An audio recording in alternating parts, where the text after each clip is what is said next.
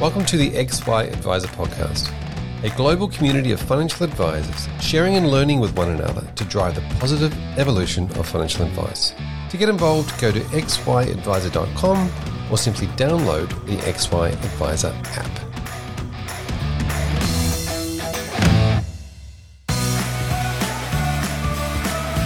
Hub24 is on a mission to empower advisors to deliver better financial futures for their clients. They are dedicated to customer service excellence and delivering innovative product solutions that create value for advisors and their clients. These are just some of the reasons why advisors rate them number one for overall satisfaction and why their managed portfolio solution has been rated best in market five years running. Hub24 believes nothing happens in isolation. So they're working together with advisors, licensees, and industry leaders to leverage their data and technology expertise to help solve key challenges in the delivery of financial advice so more Australians can access cost effective advice.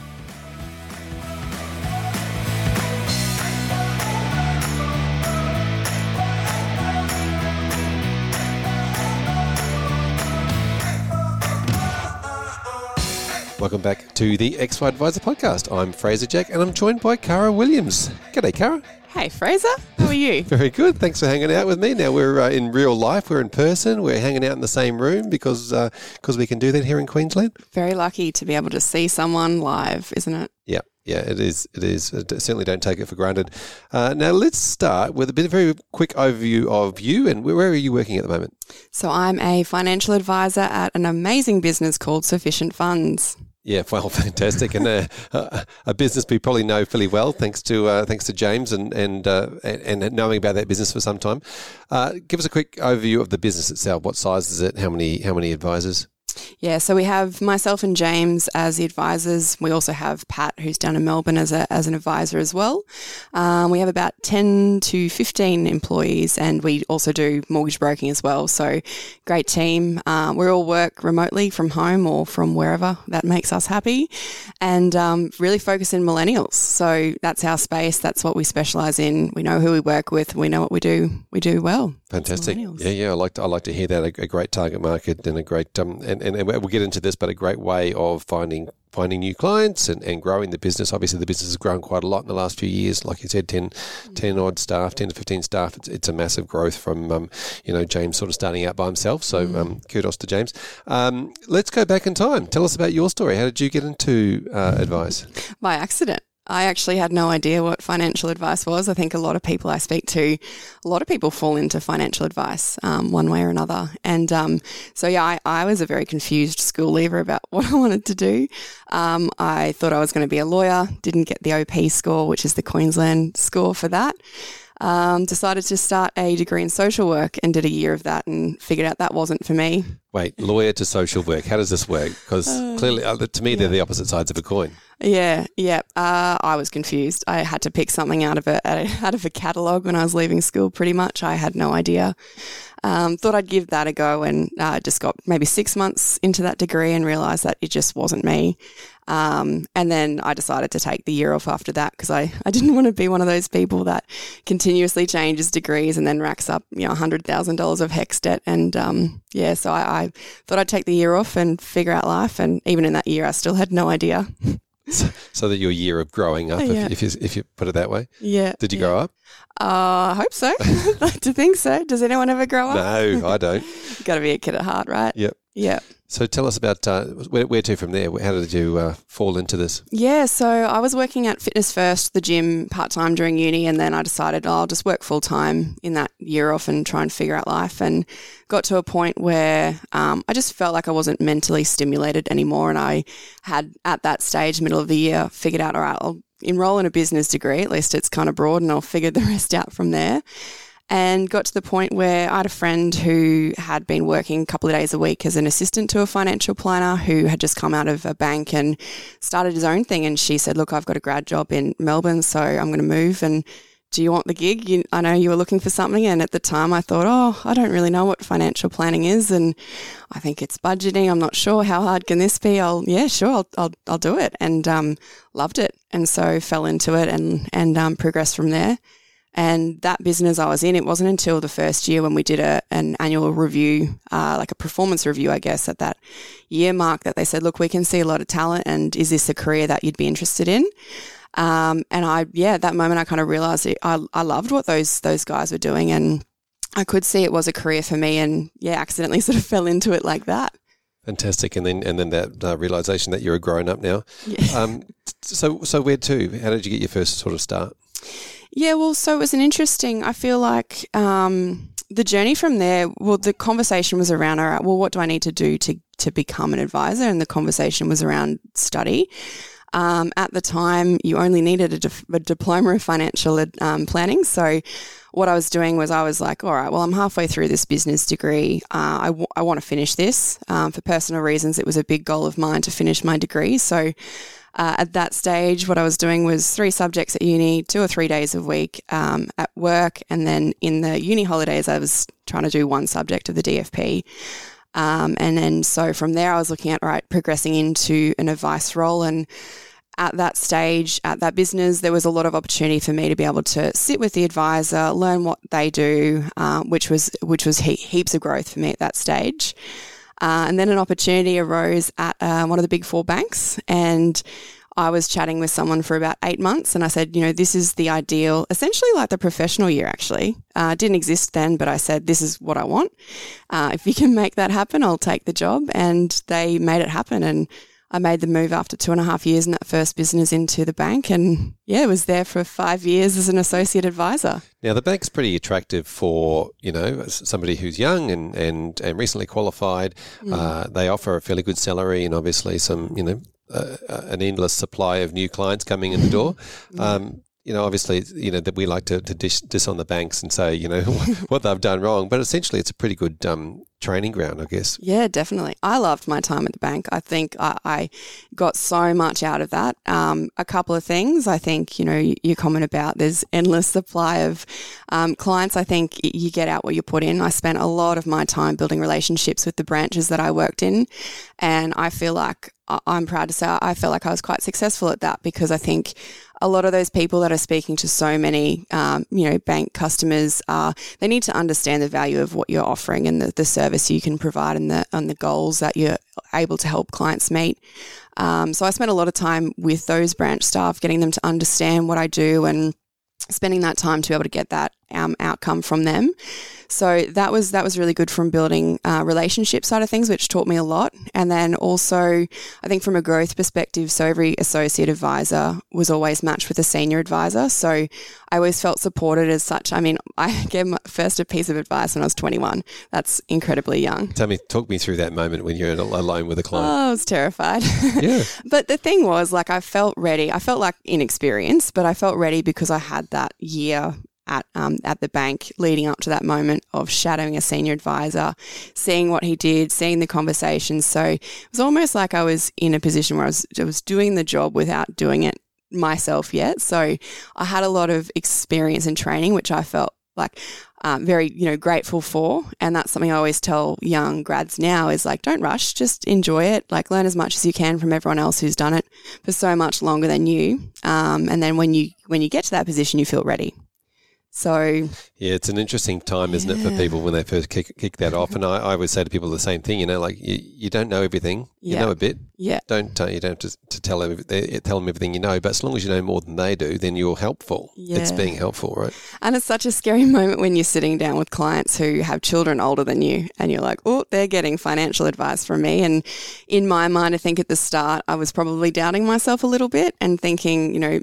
are they thinking that I'm too young? And you get the occasional person who you can you can just tell from their you know body language that they're like, oh, this person's a bit young. But when you start having that conversation with them, you can tell that they're thinking, yeah, okay, she does know what she's talking about. It's okay. And um, that I mean that didn't last too long. I think just with time and experience, that becomes a little bit easier and more comfortable. Yeah, it certainly does. Always does. Uh, like riding a bike, I guess. Yeah. Um, so five, five years at the bank. That's quite. Um, yeah. Quite, and, and like, I, I, want to go into this a little bit deeper. How you were building the relationships with the tellers because it's mm. important for, I think, for any advisor that you know whether it's an accountant or or any other means of referral source, it's mm. important to get that information. Time, energy, effort. Um, Like, as in, what were you saying to these tellers to, to get them to understand the value of advice? Yeah, so I did it a couple of different ways. So as a group, as one-on-ones, um, I did a weekly huddle. So we'd talk about, you know, I'd bring a, a case study or a client um, example that I'd just worked through the previous week or um, any of those sorts of examples, um, talk them through what I do, ask them questions, get them engaged so it's not just me standing up the front of a room lecturing people. Um, I do little quizzes, little you know competitions, like you know, knowledge things, like okay, what does what does life insurance mean? All those sorts of things. So you can tell and um, get them engaged with their understanding and and figure out you know where do I need to kind of focus my time and energy on building their knowledge as well. Um, I'd also do Oh, it was a bit of a weekly email, I'd say, where I'd say, all right, this is what we've done for the week. This is how I've helped them. So um, it wasn't so much stats and figures of, you know, this is how many people I helped or we helped as a team.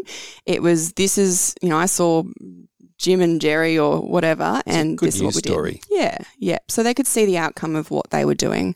Uh, and the benefits to those clients. So, all those good news stories, showing them examples of how we were able to help was, uh, I think, was definitely beneficial.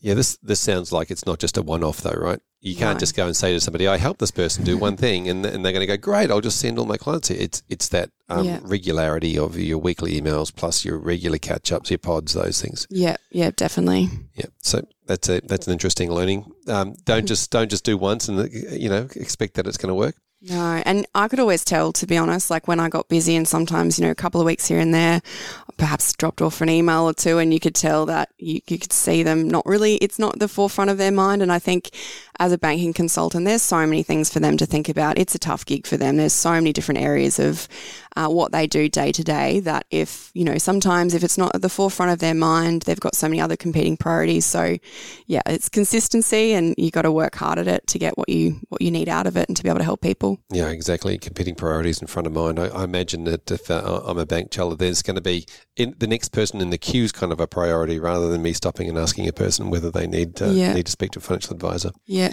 And I think the big thing as well is I did a lot around like, you know, behavioral finance and psychology around, you know, Simon Sinek's a great example. So I did a lot, a lot of work with them on the start with why um, idea around, you know, if you go to someone and go, hey, you can see Cara about your super, your insurance, your retirement planning, this or that, they'll be like, why? I don't understand what, like, why is that important to me? I'm literally here to get a home loan or do this. But if they have those quality of conversations with them, they can be like, uh, you know, get a bit more deeper and talk to those people about the why, not just the what. And you're speaking their language and you're speaking to the emotional part of their, you know, their thought process and decision making.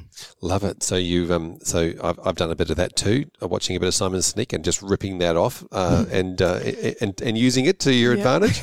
Love it. Um, so so the bank journey for you was a five year. What sort of drew you towards um, leaving the bank and then wanting to to get into sort of private practice? Yeah, so I got to the point where I was kind of looking for my new challenge. Um, uh, what you figure out when you speak to a lot of other advisors that there's so many businesses out there doing different things and specializing in different areas. And I think the turning point for me, honestly, was when I did the Kokoda trek with the AFA in 2018. You spend a lot of time in your own thoughts and thinking as you're walking through a jungle and uh, assessing or reassessing, I guess, where you're at in life and what's important to you. And I was lucky enough to be able to trek that with a bunch of amazing people who were in the AFA or the financial planning profession who are, you know, years and years more experienced than me. So you have a lot of deep and meaning, meaningful conversations, not just about work, but about life. So I think for me, at that point, I was thinking, you know, reassessing my priorities and my values. And once I left Kokoda, I came back home. I was like, right, okay, I think now is the time I need to, you know, step outside my comfort zone, try something new, have a bit of a challenge, and start talking to people. And I took from about September till May to figure out my next move. I didn't want to rush. Um, the main thing I always said to myself is I don't want to run away from something. I want to run towards something, and I want to make sure that that move is right. I don't just want to take a job for the sake of leaving and trying something new. Yeah, fantastic. Um, so you, it wasn't that uh, you were motivated to take the next thing. You, you wanted to have a look around. Uh, talk to me about that transition out of the bank. Yeah, it was interesting because I think that moment I'd realised that there were so many businesses out there who did do different things, specialise in different areas, um, the way th- everything was structured, but not to the extent um, that when I started to, talking to businesses and people, I was like, oh, actually, there's a lot more happening out in the um, the non bank land than I kind of uh, expected. And so I spoke to, I would say about 12 to 16 different businesses, just not so much job interviews, but, you know, what do you guys do? Who do you specialize in working with? What do you do well? What doesn't work quite well? You know, what are your regrets? What would you do differently? All of those questions and uh, gave me a really good insight and understanding of what I didn't want and what I, what I perhaps was looking for. Um, so getting that clarity. So it took some time. And then, yeah, I came across a, a, business who was introduced to me that was multidisciplinary. So they did, uh, they do accounting, financial advice, mortgage broking, and general insurance. And I thought, this is great because I've never had really experience in the accounting world. So um, being able to work in a business who I've got, you know, those people to be able to learn off and work with and all of that kind of was a, yeah, it was a good opportunity that came up. Yep. It's not easy to choose. Uh choose a place to go, and no. and uh, sometimes there's definitely uh, places you don't want to go, or, or yep. there's horror stories. A couple of false starts. I think just understanding people's you know businesses and then realizing maybe it's not the right fit. But yeah, so it is hard. It is a hard choice, but yep. I think I made that really good decision, which I yeah loved. So where did you go? I went to a I went to a business called Perry Orion. Um, great, great business based in East Brisbane and very successful, well structured. They've been around for twenty odd years and um, really experienced guys. Uh, I loved working there and I learnt so much, especially like I said on that accounting side and um, same sort of qualities, I guess, taking out of the bank with um, working with other people in different roles and different professions and experiences and using those skills to be able to work with other people in the business to go, you know, this is what we do, this is the value we add, this is how we can work together. Also, you know, how can I help you? So what what do I need to look for in my clients to be able to best support you as well so that you can also help them from a different aspect? Yeah. What was the demographic, the age demographic uh, of the clients in that business?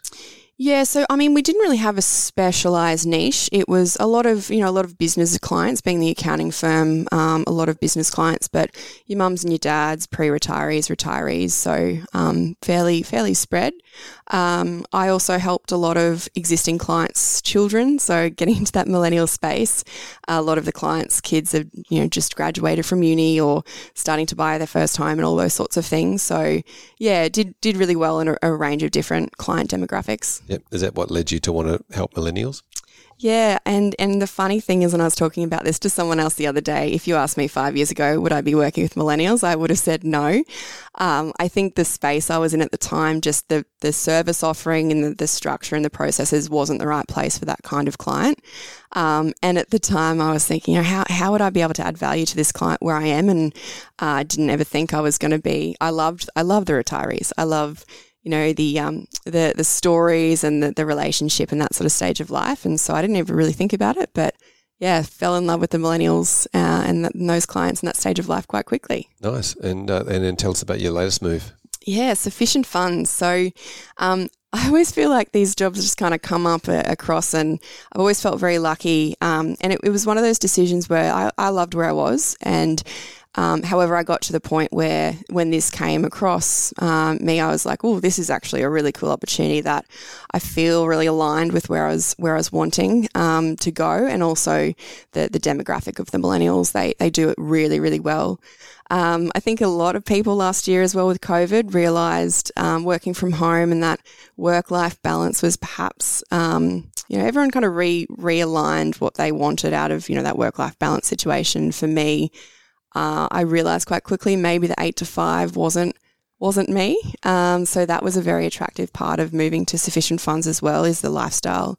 And um, yeah, like having that lifestyle for us, but also making sure that you know we are um, showing that to our clients as well, saying you know we are leading by example. We want to make this as human as possible. We don't, you know, we're not suit and ties. We're laptops and t-shirts essentially. So yeah. Yeah, it's interesting, isn't it? The, uh, and, and you resonate with, the, like you said, the what you're doing is what your, mm. your clients want to do, um, yeah. and that authenticity comes across, yeah. uh, as opposed to working in a more of a traditional firm where you go into the office and you and you suit up. Yeah, yeah, that's it. So tell us about that that move then, because part of that was obviously being able to be location independent. Mm. It's an interesting one. It's interesting being in a team now where I've only met James. I've never met anyone face to face. So we have team members all over Australia and um, an amazing team in the Philippines as well. And yeah, it's strange that you've I've actually never met people face to face, but we speak every day. We see each other on Zoom every day. Um, so you know that transitions. It's an interesting one. I, I did meet James face to face before, and we had some you know multiple conversations before I made that move. I met some of the team over Zoom, just have a just a casual chat with them, make sure you know we were vibing right and all of that sort of thing. Because I think yeah, the team is a very very important part to making um, a successful business, and I felt like straight away I fit right in, which was good. So that transition was I felt was a really easy one for me personally. Yeah. So tell us about the business itself. You're helping millennials. What are you helping them with? Anything they want. Anything and everything? Creating the life that they want to live. So um, we're very much lifestyle focused. Um, really, the name and the business, making sure that they have the sufficient funds to do what they want to make them happy. So um, we've got a very clear process of what we what we do, how we define that. So one of the biggest parts of the first process is defining what's important to them.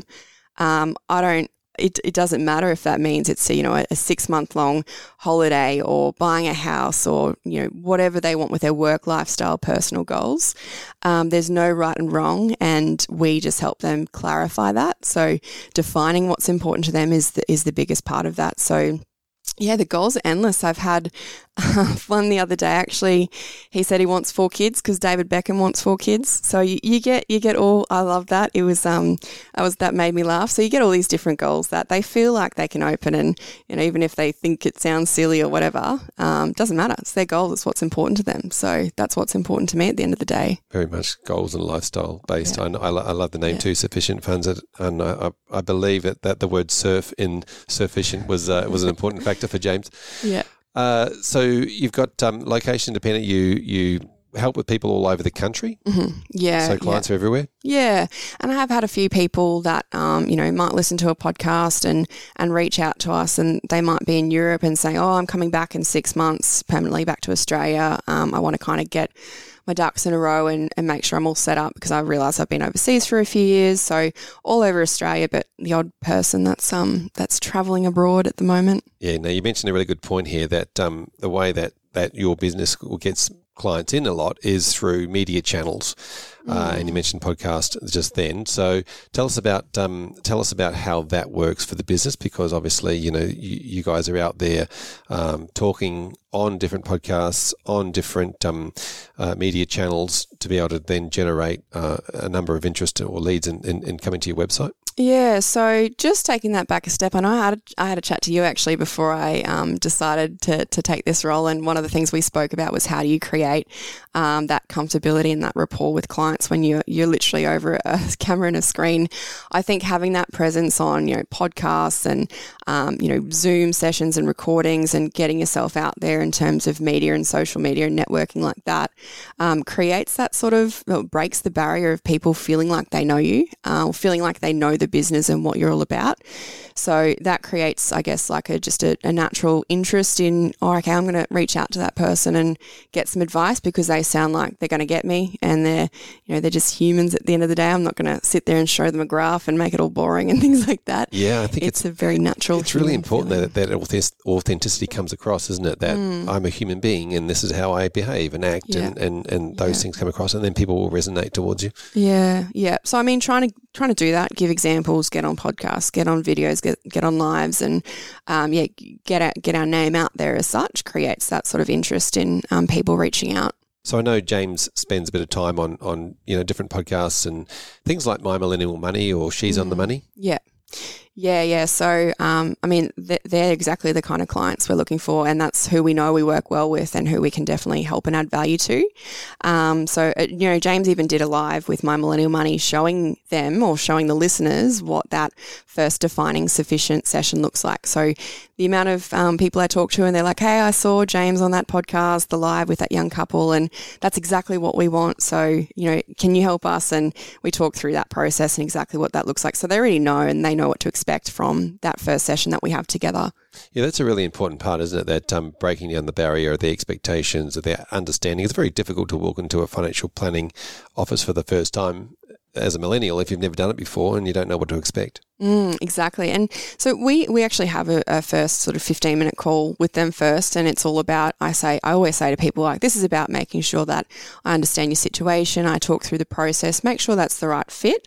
Um, I'm massive on, I mean, I don't, I don't mind who people go and see for their advisor. I think the most important part for me is that a client finds someone that they gel well with, that they trust, that they feel like they can open up because it can be such an intimate relationship where you're finding out stuff about people that, you know, they don't even tell their closest friends or family. Like I had a client yesterday um, who's having a, you know, cesarean next Monday and they told me the name and they're like, oh, we don't know. Like we haven't told anyone else. Should we tell you? And like, all that sort of thing. So clients open up and I think, yeah, you, you've got to have that trust and rapport. So making sure the right fit is there first before they decide to engage in that process. Yeah, exactly. Now take, take us through this process. So 15 minutes, they might reach out to you on the website, um, mm. which again is an important part of the, the media strategy. Mm. They have a book a 15 minute call. What, what happens after that?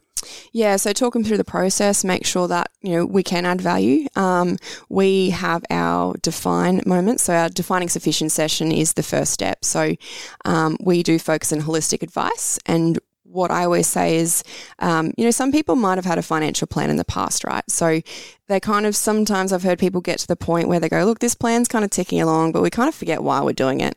Um, we don't really know, like we can see the numbers and the figures, but we, it's just not exciting. It's not motivating. There's no, you know, going back to that goals based advice sort of conversation, it doesn't really resonate with us. So that defining sufficient session is really, really important because we go through what's important to you, what are you working towards, what, what are your values, what are your goals, and me acting as a bit of a sounding board to people who aren't sure about their options or thinking, oh, you know, it'd be really cool to do this or this. And we just talk about it, get as much down on paper as possible, um, create a bit of a timeline, like a map of everything that's important to people so that they can see that and it really defines what sufficient means to them.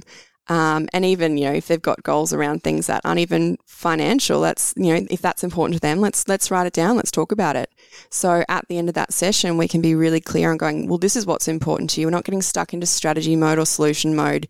Really getting those golden pieces of information down, so that when we you know do go to to put a financial plan together, it's entirely tailored towards what they're wanting to achieve. Yeah, exactly. I love defining sufficient because it, it means so many things, not just the money, but the, the happiness factor mm. as well. What you know, yeah. what would you be happy with? What's yeah. sufficient for you?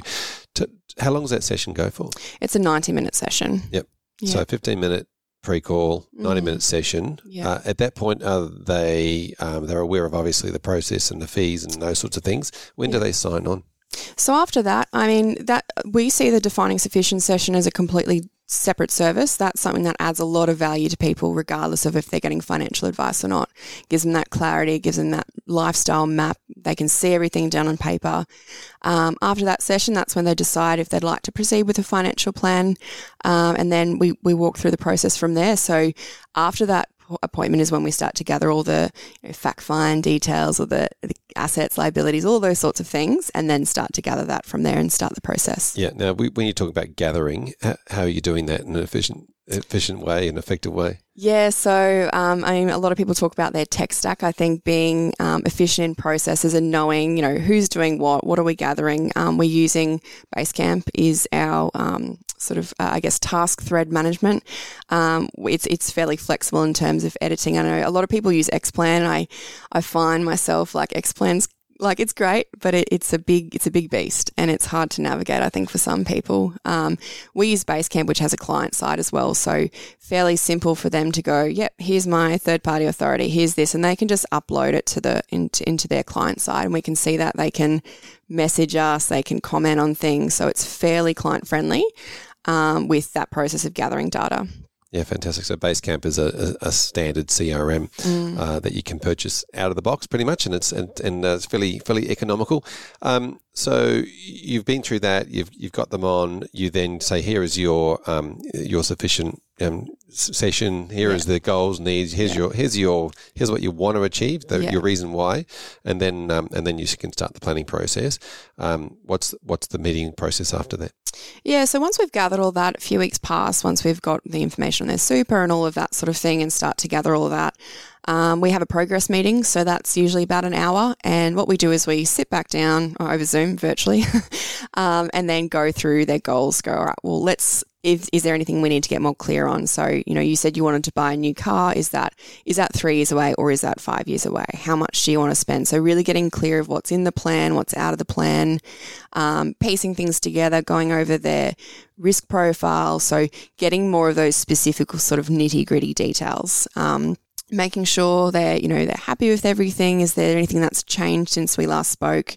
Um, confirming sort of the direction from there. Yeah, nice. So that real prioritization session, mm. a little bit of education, uh, yep. gathering everything you need, and then the SOA. So we've gone for a 15 minute, 90 minute, an hour. Yes. Wow, yep. it's, it's, it's, a, it's, a, decent process. Yeah. Uh, and then there's the, I guess, the plan presentation. Yeah. So um, a few weeks after that, uh, well, through that time, that's when we're doing the numbers, doing the scenarios, the projections, the financial modelling, crunching all those numbers and putting the plan together, coming back and presenting their, their plan to them, which is um, two hour money plan presentation meeting, going through everything, um, looking at all the projections, all the moving pieces, what's going on, what's coming in, what's going out, and they can see it and they can feel it. So that's the delivery piece of where we go, you know, you said you wanted you know, a kid or a car or travel or this or that, and they can see year on year what's coming in, what's going out, and they can they can feel it, and they can that's that's the time that they can see everything. Oh, like oh, that's that is possible. That's so exciting. Yeah, fantastic. So two hour planned presentation. Mm, yeah. Uh,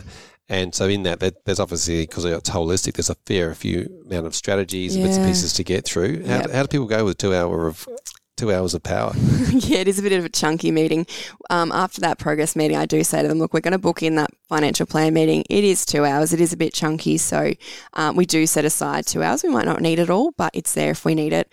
I usually just, you, know, you can kind of gauge when people are feeling a little bit glazed over. Um, have a cup most, of tea break halfway yeah, through or something? Most people are fine. Um, but I think when they get really stuck into it, yeah, they're just, you can tell they're really attentive and they're interested. And, um, you know, I always say about the hour mark, do you guys need to get a drink or have a little bit of a break? Um, most people are like, no, no, that's fine. Someone might run up and get a glass of water or something. But yeah, everyone's everyone's great with it. Everyone loves it. And I think at that point they're really excited because they're like, this is the moment where we see it all coming together and we can see what's possible and yep. we can see our goals on every single year, what's actually being achieved, yep. what can be achieved. Pretty exciting moment for you too as well. Mm, yeah, I get so excited. yeah. Um, yeah, most, you know, I, I was meeting with a, a, young couple who had their first child the other day and I even started the appointment saying, I'm so excited about this plan, guys. And they were laughing because I'm like, I'm so sorry. It sounded like a massive nerd moment, but I was just, I was stoked because yep. Uh, a lot of their questions that they had of like, we don't know if we can do this or that um, were answered. And I'm like, this is totally possible. And they were over the moon. And I think that's the coolest moment where the clients feel like a massive like sigh of relief because they can see it and they can feel it and they're like, okay, this is awesome. We're on the right track. Yep. And then obviously you get into the implementation after that. Uh, mm. Tell me about it. Are there any other follow up meetings after that to sort of go through stuff? Uh, so yeah, I mean, if we need to touch base and, uh, and as part of the implementation process or confirm details, I mean, there are a few weeks between the progress and, and the meeting. So if there are a couple of things that have changed, we can just you know touch base and see what that does if we need to make any alterations to the advice. Um, it's at that point, it's a separate decision a decision point if they do decide or if I see value or they see value in an ongoing advice relationship. That's when we make the decision uh, of proceeding from there. Yeah, fantastic. So the first, it's really about spending that first, you know, few months or whatever, getting it in place, mm. set up mm. and sorted. It's a five or six hour process. Mm. Um, what sort of fees are you charging? What's the average sort of client fee size then? Yeah, so we're very structured in this. Um, so the the 15 minute call is complimentary to have a chat, make sure it's the right fit. Uh, the defining sufficient session is 440, and that covers the cost of the time for that session. From there, it depends on or is it a single person, is it a couple? Because couples, you know, there is a bit more work involved with that. Um, and it, it depends if they have something like a spending plan in there because there's a lot of heavy lifting with a spending plan. Um, it's a really important part of a foundation of a financial plan. So some clients have that sorted and they're really, they're really well um, set up in that sort of department. So, I mean, for a single person, it's either 3,300 or 4,400. For a couple, 4,400, 5,500. Again, you know, there could be the situation where maybe there's a little bit more complexity there, and we, we would discuss that before they wish to proceed, um, if that was the case. Yeah, fantastic. And uh, tell me about the ongoing side of it, because um, you know, having uh, having an advisor on your side um, is obviously beneficial. How do you how do you talk to your clients about having an ongoing relationship, fee paying relationship? Um, and if if so, what sort of do most clients take that on? Um, so, I mean, I've been at Sufficient Funds for five months now, so um, still early days and still sort of building up myself there um, and, you know, my, my client base. But I think there's a lot of value you can add to a millennial and that stage of life. There's a lot of moving pieces, whether that be kids or no kids or house or work and all these different moving parts. So I think there's definitely value in ongoing advice for a lot of clients. It's not for everyone. Um, I sometimes say to people, look, this is once we've set it up, it's like planting a seed and waiting for it to grow. If there's not a whole load of moving parts, then it's probably best for you to come back when things change or once we're set up, just keep going as is.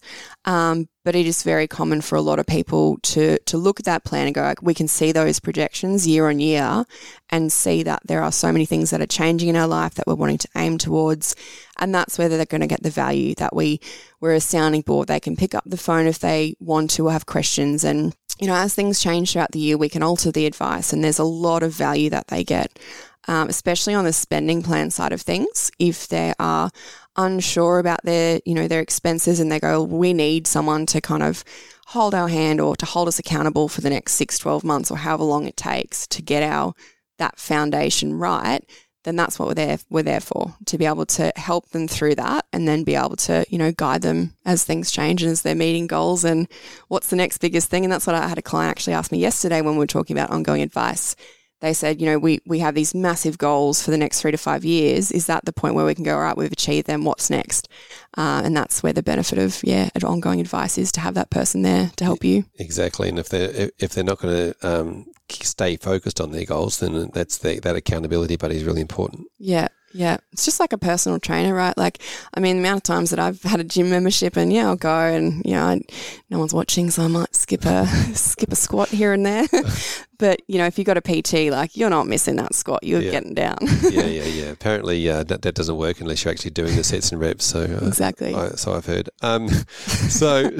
That, that's amazing. Thank you for sharing that process. Yeah. Um, Tell me about all the work that you've been doing with the associations because I mean we, we skipped over it at the time, but you mm. were at the bank, you were a bank teller, uh, you were you were participating in a lot of the association. Um, you know, as you mentioned, the COCODA mm-hmm. uh, with with the different associations, um, and you spend a lot of time then actually going outside your comfort zone, meeting new people, and becoming and, and volunteering and mm. working with associations and a lot of volunteer roles to give back to the community. Mm. Yeah, I guess from a very early age, I got comfortable with being uncomfortable. And my first conference was an FPA conference down in Adelaide, and that was in 2014. I was four weeks into being an associate advisor at the bank. No idea what I was talking about. Uh, I didn't know anyone that was going. I saw how it actually came up was that I was a student member of the FPA. And I saw this email come through, and I'd never been to a conference before. It always sounded cool. I was like, what's this about? I think the ticket was about 200 bucks for the conference. So, you know, in in comparison to a full blown ticket, um, which are usually you know anywhere from five hundred to a grand or however whatever conference you're going to. I was like, well, this is this is good. Um, all I need to do is pay for flights and accommodation, and saved up for that. And I was like, I'm just going to do it. I'm terrified because I don't know anyone. I don't know. You know, people might look at me and be like, oh, who's this kid? What's this kid doing at a conference? Um, but from that point, I realized that it's so important to get yourself out there and network and talk to people. Um, so kind of, yeah, just kept getting involved to that day um, with both the FPA and the AFA. And so I've always, and going back to that point around talking to so many businesses in the transition out of the bank, I think I was always grateful the fact that I spent a lot of my own time building those networks and being able to touch base with people I've met and ask questions without feeling like, oh, um, you don't know me, but can I ask you everything about your business? So having those connections already set up. And I mean, I spent a lot of my own money like going down and doing conferences and networking events and all those things. And that's tough as a student, and not everyone can do that. Um, but I think for me, like, I don't regret that at all. And I'm glad I did all the networking from a very young age. Yeah, it's really interesting, isn't it? You can separate that uh, between what you're doing for work as a work mm. expense or a work, you know, this yeah. is a work conference, yeah. to the fact that you're getting per, your own personal development out of these. Definitely. And I've had so many people, like so many existing advisors who have been in the profession for years always pick up the phone and I ask them questions and any sort of big decisions. I'm like, I just need someone to talk to this about. I don't like, I don't know. What do I need to ask? What do I need to think about?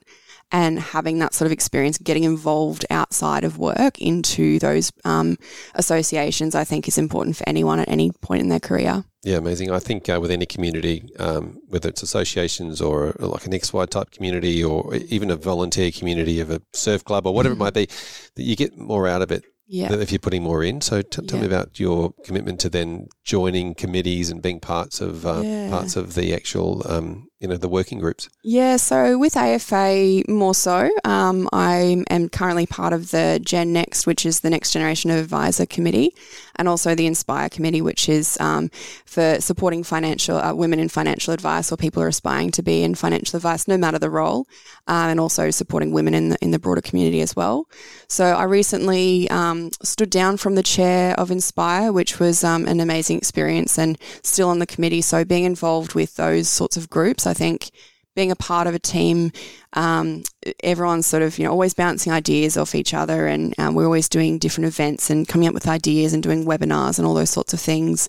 Getting involved and having your people around you, I think, is really important. So getting involved in that sort of aspect. Yep. And how have you how have you found the your own mentorship around you know great people and roles both nationally and around the country? Getting to know those people um, that are running committees in other in other states. Yeah, interesting. And everyone's got their own perspective on, you know, how, how they do things, what their experience is, and um, whether like you know you've got a problem or just need to get advice i think listening to it's sort of like an ethical dilemma right? Um, you go and you go what what's your thoughts on this? Like what's your personal experience on this? And how have you dealt with this? And all of those sorts of questions knowing people in different positions all around the country um, and their personal experiences i think for me is yeah it's really helped Definitely. What uh, What are some of the highlights of that been for you with on being on some of those committees and meeting people? Oh, definitely just the relationship side of things. Like I'm, I'm a people's person. I think a lot of, or most advisors you'd say are people people because they are working with people all the time. Um, so just the personal friendships and the the growth in myself as a professional as well um, has definitely been the highlight. Yeah, fantastic. Uh, and so whether you, you mentioned you've been at five months now mm-hmm. at uh, at your new position, what does the future hold? Oh, I, I hope years and years and years at sufficient funds. Um, I'm loving it. I've never I've never been happier. Um, I said to my partner the other day, I was like, I've never worked harder, but I've also never had as much work life balance, which is a weird thing to say. Um, so I think it fits in with my life. I can see there's so much growth still in the business. There's so many clients that we can help. Um, so yeah, I, I, I, see it growing. I see myself being a part of that business for a very, very long time. Fantastic, Cara. Thanks for coming and sharing your your journey, your story. No uh, how can people get hold of you if they wanted to uh, continue the conversation? Definitely. So I'm on LinkedIn and we've got our Instagram, Facebook page. You can reach out, Sufficient Funds, and um, we've also got LinkedIn page as well. Wonderful. Thank you for sharing. Thank you so much for having me.